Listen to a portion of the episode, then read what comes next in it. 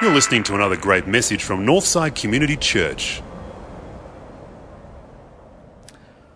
When I was a toddler, someone asked me, What is heaven? And I responded as a little two, three year old, uh, Yeah, hev- heaven is being able to go to the fridge and pour your own juice. now, there's something quite profound in that young toddler. Hope there still is today. uh, what, what, what he was saying, what I was saying is this uh, heaven is freedom. Heaven's freedom. But I was only half right. It's only half there because I want to pick up on what I was saying at our Good Friday service on Friday that we don't quite understand what it means to be free. Well, those of the world don't understand what it means to be free. The world, people of the world think to be free is to be able to go and pour your own juice. Most of you poured your own juice this morning. but I said on Friday that even though we poured our own juice, we still sense that we are captured by things, we are imprisoned by things. Achievement, other people's way of life compared to us, OPO, other people's opinions these things enslave us, and we're really not as free as we think we are. And yet, what is wonderful in this passage, there is a dynamic here that if you get Easter, if you see the cross, there can be a dynamic that emerges in your life, and when the cross truly comes into your life, it can operate in a way that the world no longer phases you. And so, even though you might have your external freedoms restricted, there is a deeper freedom. There is a freedom beyond, a freedom beyond religion, a freedom beyond irreligion, a freedom beyond your external restrictions. There's a deeper freedom. Would you like that this morning? Paul says it's possible if you see the cross clearly this Easter.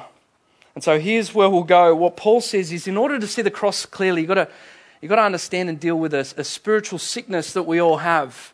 And he says you've got to take the antidote for the spiritual sickness, and this freedom can emerge. This spiritual sickness, it all verges around this central part of Galatians 6, verse 14. This is the keystone verse.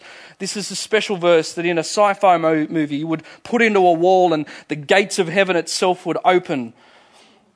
It's verse 14. He says, May I never boast except in the cross of our Lord Jesus Christ, through which the world has been crucified to me and I to the world. The question here is what is boasting?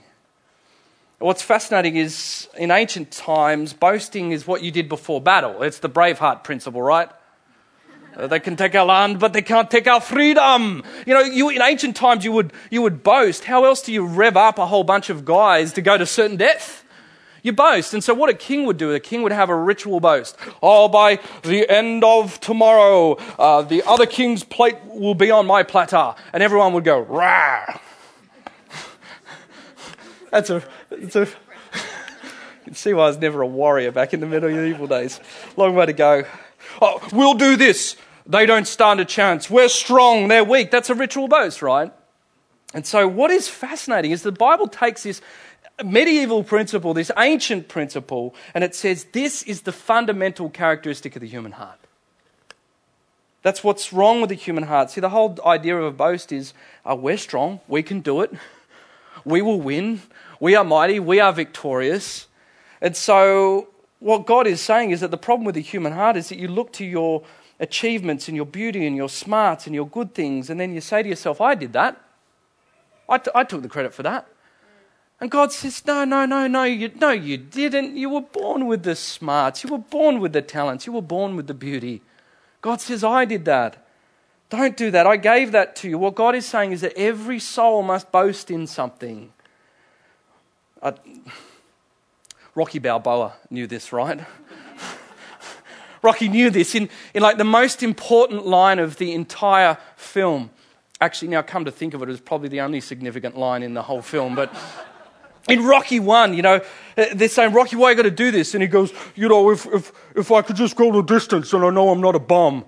Um, let me translate that for you. Rocky says, Stallone says, if I can just go the distance, then I'll know that I'm not a bum. If, if I can just do this, see, everyone has a bottom line. Everyone has to live for something, something that we think will give us a sense of significance and satisfaction. And for Rocky, it was going the distance 12 rounds. Now, for us, it means this look, your soul knows that life is a battlefield. And so the question for you is how else do you go out here into the world this morning? How else do you have the confidence? How else do you have the something within you uh, that, that is able to stand firm when you're really attacked and when you're criticized? What do you defend yourself with? And what God is saying is this is what the human heart does. It, it goes out in the world and says, Oh, I'm a good parent. Look at how my kids behave. Or I'm a good artist. Look at my credentials. Or I am a good person. I'm a good Christian. Look at my moral record. That's religion. That's everything we've been trying to lose in this place look at all of these things, and God says, Don't do that. You know why? Because He says every boast, when you look at it, think about it, every boast is actually a taunt. You're taunting someone. I'm big, you're small. I'm mightier, you're weak. We see it. You look, you look at the boxers of today, Anthony Mundine. You look at the way they get in each other's faces. Oh, look for, for our morning congregation, Muhammad Ali. I am the greatest. I am the greatest. He was the king of the taunts. But look behind the hype for a second of Ali. What happens is the boast itself begins to cause bad blood and bitterness and anger. And here's what it means in real terms for us today. When you ground your identity in a boast, as much as it builds you up, it will always divide the human race. And now boasting becomes religion because religion always divides. That's what we learnt. Because if your ultimate boast says you're a hardworking person, then everyone else must be lazy. If your ultimate boast says that you're a good person that goes to church, then everyone else must be an infidel. If your boast says that your nationality is the best, then everyone else is a foreigner. You with me? It means that it's not religion that's dividing the human race, but it's the boasts behind the religion that is dividing the human race. Do you want a freedom beyond that this morning? The, boasting is a sickness of the human heart. The question is, how do we fix it? What's the antidote? Uh, how does that work? Here's what I'll, I'll tell you a quick, quick story. I'll apply the story so we can see how all of this works. Uh, Ten years ago, I went to Machu Picchu with my dad. Uh, 2,000 meters above sea level. We climbed Huayna Picchu. Have you seen that giant green peak in the background of the ancient Inca city? It took us two hours to scale up all the steps to the very top of the peak of Huayna Picchu. And as we're up there looking down into the valley below and seeing all of this little village down there that we'd climbed up from, I had a very good idea. You see, there was a pathway to go straight back down to the village. And then there was this other little beaten track off the back of the peak that seemed to just descend down into the jungle. And I had a really good idea. I said, Dad, why don't we go that way? and so we did. And so off we went. We're trouncing down this path, and it was, it was okay. There were a few steps and a few rocky ropes. And then this weird, sick feeling of anxiety started to come over us when we'd realized that we'd been descending for about an hour and a half. And I'm no mathematician, but I generally descend through the bush at about double the rate that I ascend through the bush. And so we're thinking, hang on, we've, we've gone double the distance down from this peak now, and the jungle is starting to get thicker and thicker, and the vines of the Amazon are starting to claw at our hands. And I get that, I'm getting that weird feeling that I'm not quite sure we are where we're supposed to be. you get more nervous, and dad's going, Are you sure? Yep. Are you sure? Yep, I'm really sure. And, and, and until it, it came out of, of the distance like, oh, like nothing I'd ever seen before, there was just this, this one little sign with an arrow that said Temple of the Moon. And it did two things to me on that day. The first thing it did to me is it offended me intensely. and then it liberated me. It offended me, and then it liberated me. The cross works exactly the same way. Let's apply this now. Here's how you get over the sickness. The first thing you've got to do is you've got to belittle your boasting. And here's what I learned from my experience the presence of the sign was offensive. The mere presence of the sign was, for the first time in one and a half hours, I had to admit to Dad, yes, we were lost. I didn't know where I was. We were lost. The mere presence of the sign showed us that we're lost. Don't you see? That is what the cross is to the world. The cross is the biggest monument to history that says you don't really know where you're going or what you're doing. And the true test of whether you are seeing the cross this morning is it's offensive. It's offensive if you do that. And if, if you're listening into this and you're checking out the whole Christianity thing and you're offended by that, I say, good. That's a good thing. That's a positive thing. The cross is offensive because the cross says to the world, guys, you've got bigger problems than you realize and you lack the capacity to fix it. The cross says the real problems of the world are things that you can't handle and can't fix sin and death. You see, here's what the presence of the sign did it belittled my boast. And I mean belittle in the positive sense. It minimized it, it reduced it, it depreciated it, it decayed the thing that I was boasting. I know where I'm going. No, you don't. It, it, be, it, it, it decayed it. Did it the same way that, oh, God's gift to the earth, women. Women do this beautifully to all men. What do men do when we're in the car and we're navigating? We boast. Ladies, you know this, right? You know where you're going, hun? Yep. Yep, I know where I'm going. You sure you know where you're going, hun? Yep, yep. And then you drive for about half an hour. You're still not at your dinner date. Oh, I'm not sure I know where I'm going, hun. You see, it's, it's positive belittling, it's minimizing the confidence you have at the very heart of you. And so when you come to the cross for the first time, you begin to say, if God had to enter the world, if God had to come in the form of Jesus Christ, if he had to pay for sin, if he had to go to the cross, and then he demonstrates that he walks free from a tomb, maybe we, maybe we don't quite know what we're doing or where we're going. And the result is it's offensive, not because it's politically incorrect per se. It's, it's offensive because you have been belittled in the positive sense of the word. It's, it's an American word of, attached of be and little. It means you've understood your insignificance to the much greater problems in the world. All those things, the achievement, the goodness, the parenting, all of those things have been lifted up into that which really matters. And so the real test is whether, whether you've seen the cross this morning is if you sense its offensiveness. And so I want to show you then the difference between a Christian and a non Christian when it comes to the offensiveness of the cross. Here, they, they're both the same and they're slightly different. They're both the same in that the Christian and the non Christian, they feel the offense of the cross. But the Christian doesn't take offense at the cross. And here's why because just as I was offended a little bit at the sign there, at the same time, I was liberated. The minute I got over the offense of the sign, I realized it's the way home. this is the thing that's going to free me. This is the thing that's going to save me. This is the thing that's going to be, take me back to a place that is safe. Now, the analogy only runs so far, so I'm going to leave it behind now. I don't want to relive that. But what does that mean for you practically this morning? How do you move into this freedom beyond religion and irreligion? Ironically, you've got to find an alternative taunt. You've got to find an alternative taunt. I told you, boasts always lead to taunts, right? But guess what? The Bible says if you do it rightly, and if you do it in the right way, in the grounded way, if you understand who you are in Jesus Christ, then you should taunt. You do what Sarah did to the Goblin King in the 80s classic Labyrinth. The final climactic scene, David Bowie in a pair of tights. If ever there is sin in the world, it's that. David Bowie in a pair of tights in a G rated movie. That's, uh, how did that ever get through classification? Uh, the Goblin King is trying to, is, is, is his last ditch effort. He's taken her captive. He's taken a little brother captive. His last ditch effort to enslave her.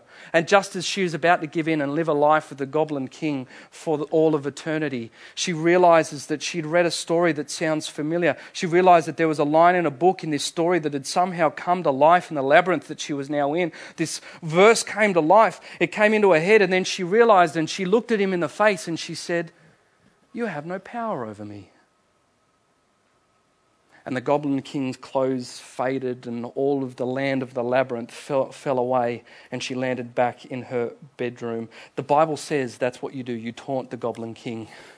Where does the Bible say that? Galatians 6:14. May I never boast except in the cross of our Lord Jesus Christ. You see, Paul's not saying, "Oh, don't boast at all." No, Paul's saying, "Don't boast in yourself, boast in something else." May I never boast in, except in what? The cross. What it cost Jesus to give me his praise. What a Christian does is they're saying, I'm boasting. I'm boasting in that as my confidence. I'm boasting in that as my sense of significance. I'm boasting in that as my sense of worth. That becomes my bottom line. And what is the result? I now become crucified to the world. What does that mean? It means the world has been weakened, it's been decayed, it's been depreciated, it's been belittled the world has been put in its rightful place of significance in your life now to all of this. You see, when you ground your identity and you're a good artist, you're a good person, in, in, all of your goodness, then you give the world power over you. Unless you have these things, then the world has power over you. But when you look at the cross and see what Jesus did, that he lived for you, that he died for you, that he rose for you, when you look at that, then you stare the world in the face and you say, You have no power over me. And now, as a result, can you see what it means that the cross comes into your life and the, it's possible to move through the world in a way that never phases you? Practically, that means that if I locate my righteousness, if I locate my center, if I locate my boast in this thing, then nothing controls me, nothing owns me. There's no I must have in this world, nothing. And so, you know what that is? That's freedom. It's freedom. It's freedom beyond religion. It's freedom beyond irreligion. It's a deeper freedom. It's a freedom beyond the juice. Paul's not saying have nothing to do with the world, by the way. He says, What you are now free to do, you're free to enjoy the world now because you no longer fear it and you no longer worship it because you're free. And that is the key, church, to losing your religion. All of that locked into one verse. I need a drink of water after this. What do we, what do we take away from all of this this morning? I think, I think Rocky was half right. I think Rocky was half right. If, if, if I just know I can go the distance, then I, I know I'm not a bum. He was half right because what Paul teaches us here is that you have to have a center. You have to have a boast. The Bible doesn't teach, oh, don't boast. No, the Bible says absolutely boast, but boast in nothing except Jesus Christ and what he's done for you. You see, when Christians took that into their hearts, they weren't belittled, they were bebigged. They became big, ordinary people, little people, slaves, the outcast, the marginalized, became big, and they turned the world upside down, and it cut through the countryside, and it cut through countries, and it cut into a bunch of convicts, and they brought it to Australia, and the whole of us are sitting here in Crow's Nest worshipping this guy called Jesus Christ because he rose from the dead, and it spread. You can live a big life if you're willing to be littled in that positive sense. My question for you then this morning is what bottom line are you taking with you out that door? What bottom line are you taking with you? Because any, the Bible is saying any bottom line that is other than Jesus Christ, if you fail it, it will crush you. If you find it, it will enslave you. But the Bible says if you find Jesus Christ, if you see the cross clearly this morning, if you fail him, he'll forgive you. And if you find him, he will free you. What do you take out with you this morning? Some of you are saying, I want this. I want this. And here's all I can say there are some of you here this morning who are hopefully finding out the difference between Christianity and every other religion for the first time. And I'm, I'm so glad that you're here. And you're saying, okay, yeah, to be a Christian is you go to church, you're a good person, you pray. No, no, no, no. No, Christianity is a whole new motivation, a whole new identity, a whole new boast. Please understand that. And when you see that come into your life, you can live a life that is free. The trial's over, the verdict's in. That is Easter. We can go, we're free. Some of you have never seen that clearly. So all I'm asking is go find out what that means, whether it's this church or at that church. Put all the parts together. I've gone fast this morning, haven't I? There's, there's a lot. Why did Jesus have to die? Oh man, we could do six more weeks on that. Uh, put all the pieces together. Uh, and if you haven't quite yet, then just stay with us long enough until you see the whole picture and then make a decision. And then there's the rest of us, brothers and sisters. Some of us are saying, Yeah, it's my 34th Easter this year. I know this. Been there, done that, bought the t shirt. But I find myself wandering back off into the jungle. I don't stay single mindedly on that path that was supposed to lead me home.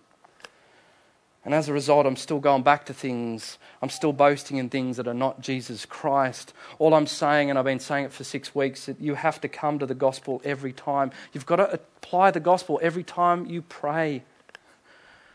You've got to apply the gospel every time you pout. You've got to apply the gospel every time you worship. You've got to apply the gospel every time you walk out on someone. As the hymn says, I will not boast in anything, no gifts, no power, no wisdom. For I will boast in Jesus Christ, his death and resurrection. Hopefully, you get a sense of what that means this morning. Hopefully, you live it out this week. Let's pray.